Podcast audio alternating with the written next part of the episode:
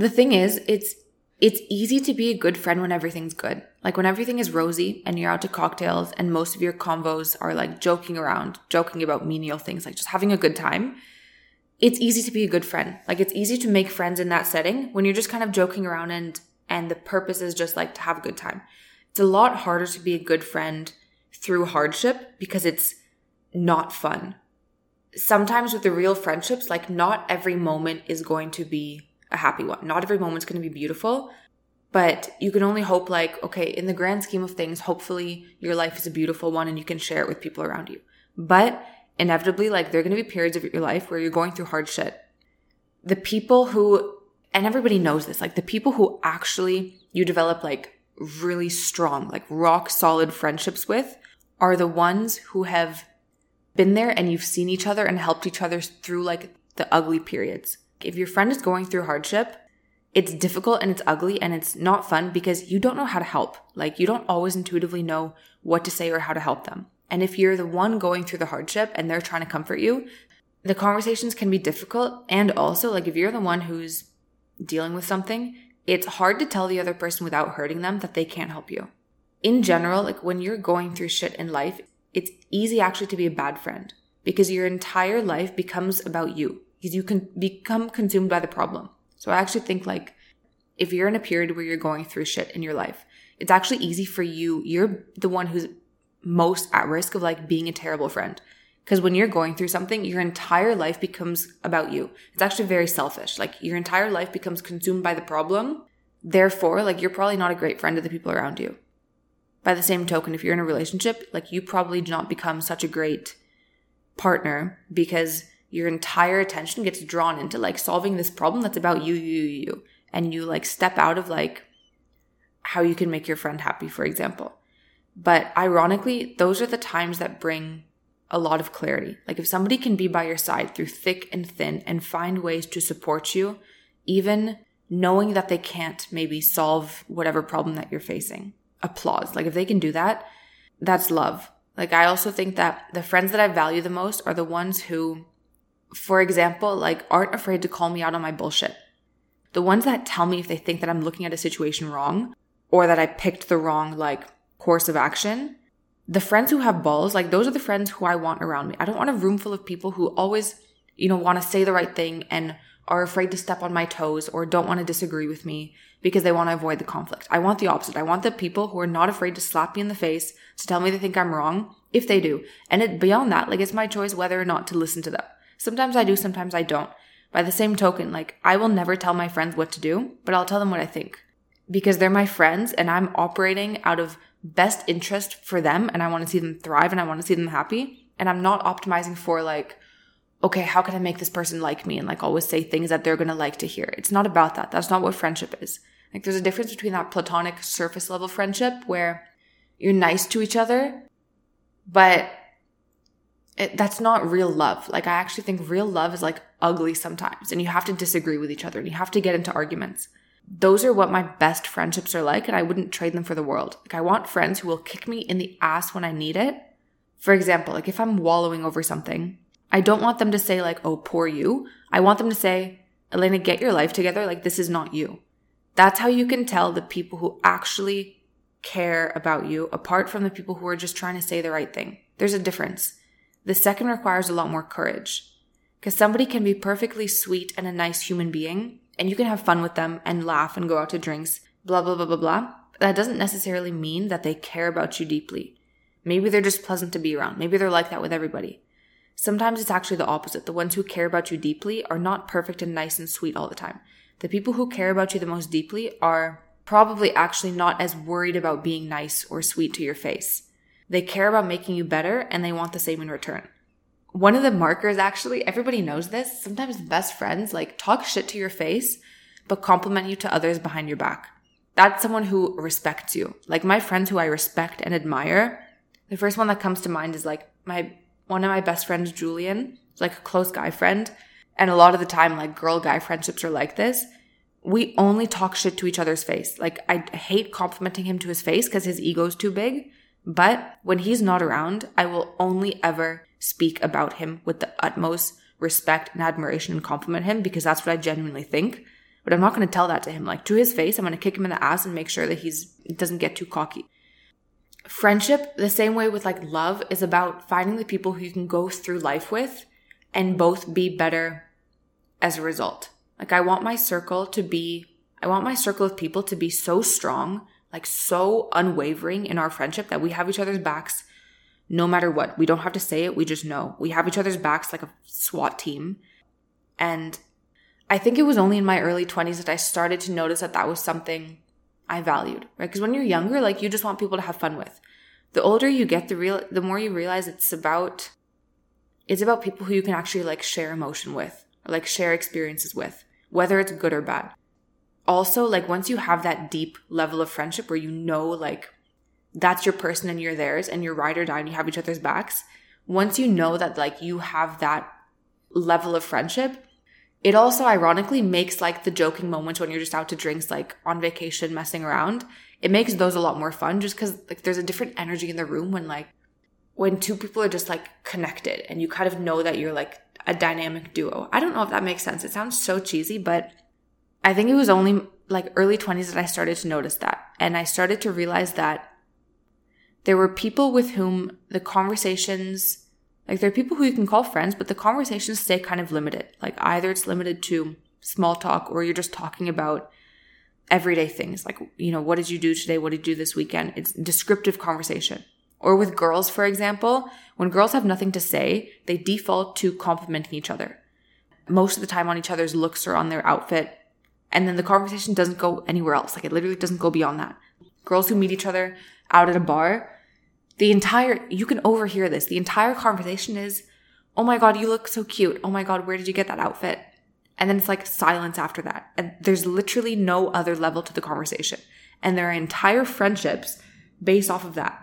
And that's adorable, but you need, like, I want girls around me who are like actually like my people, who I have like a bit of a deeper level of friendship with, who I can go to when I need to talk about you know, a turning point, something I'm thinking about in my job or in my relationship, or like something is going on in my mind that I need an outside perspective on. There's a middle category of people with whom I notice myself having conversations with a bit more substance about like ideas, opinions. You share interesting experiences, you share information. So it goes beyond just like the descriptive conversation. You're actually getting to conversations of value. But with those like with that middle category, I notice it's limited to one or like a few topics only. You kind of like group your friendships. Like I had, for example, I used to have like I'd have people who I talked to about health and fitness. We like bonded over that. Maybe it's that you met them at the gym. You'd have people who you talk about career and money with, or friends who you know from work. You know, someone who you met on Twitter if your niche is like career and entrepreneurship.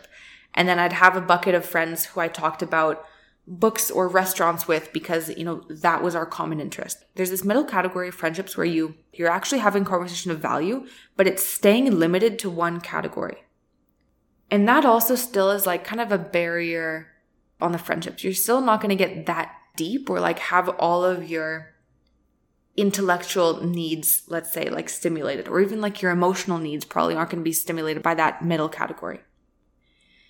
And then there's a third group the people with whom I can talk about all of the above and more, or nothing at all for that matter. Like we could just sit in silence and be content with each other's presence. And realizing that, like, that is when I decided that those are the people who I want to be friends with. Because if I had to explain why my best friends are my best friends, it's because they satisfy that criteria.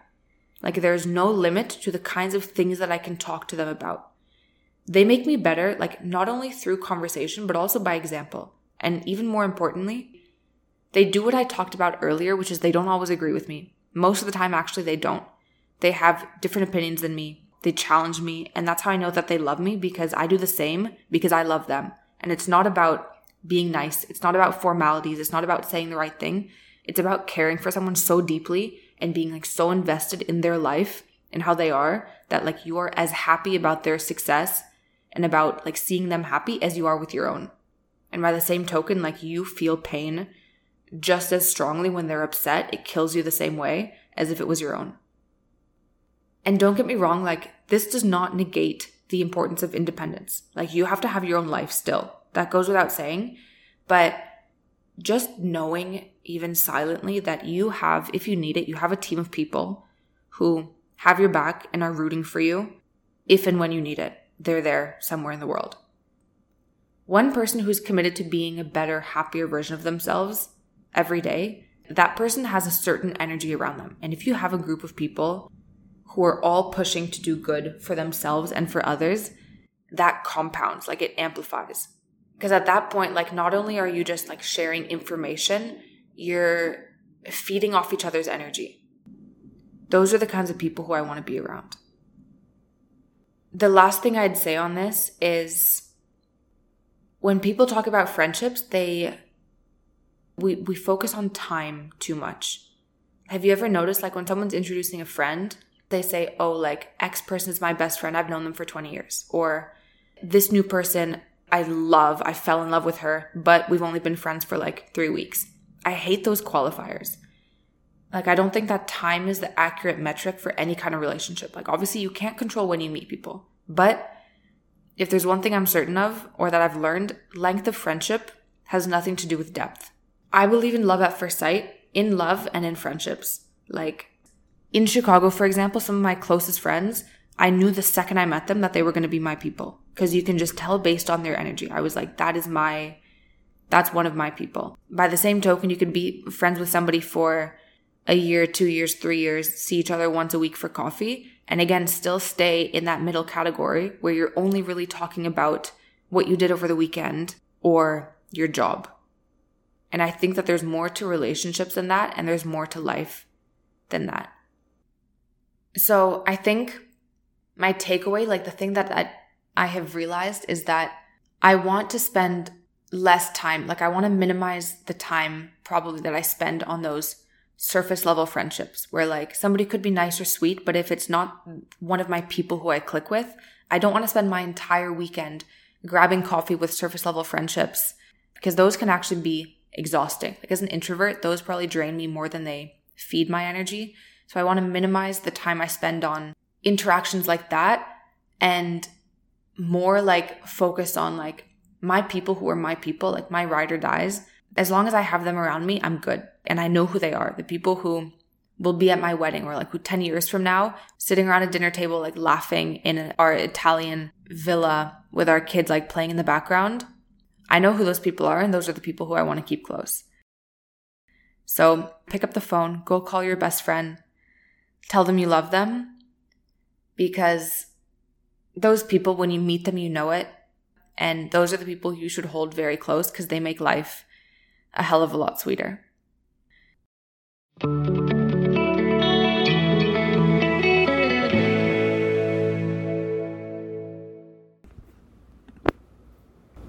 Good morning, my beautiful woman.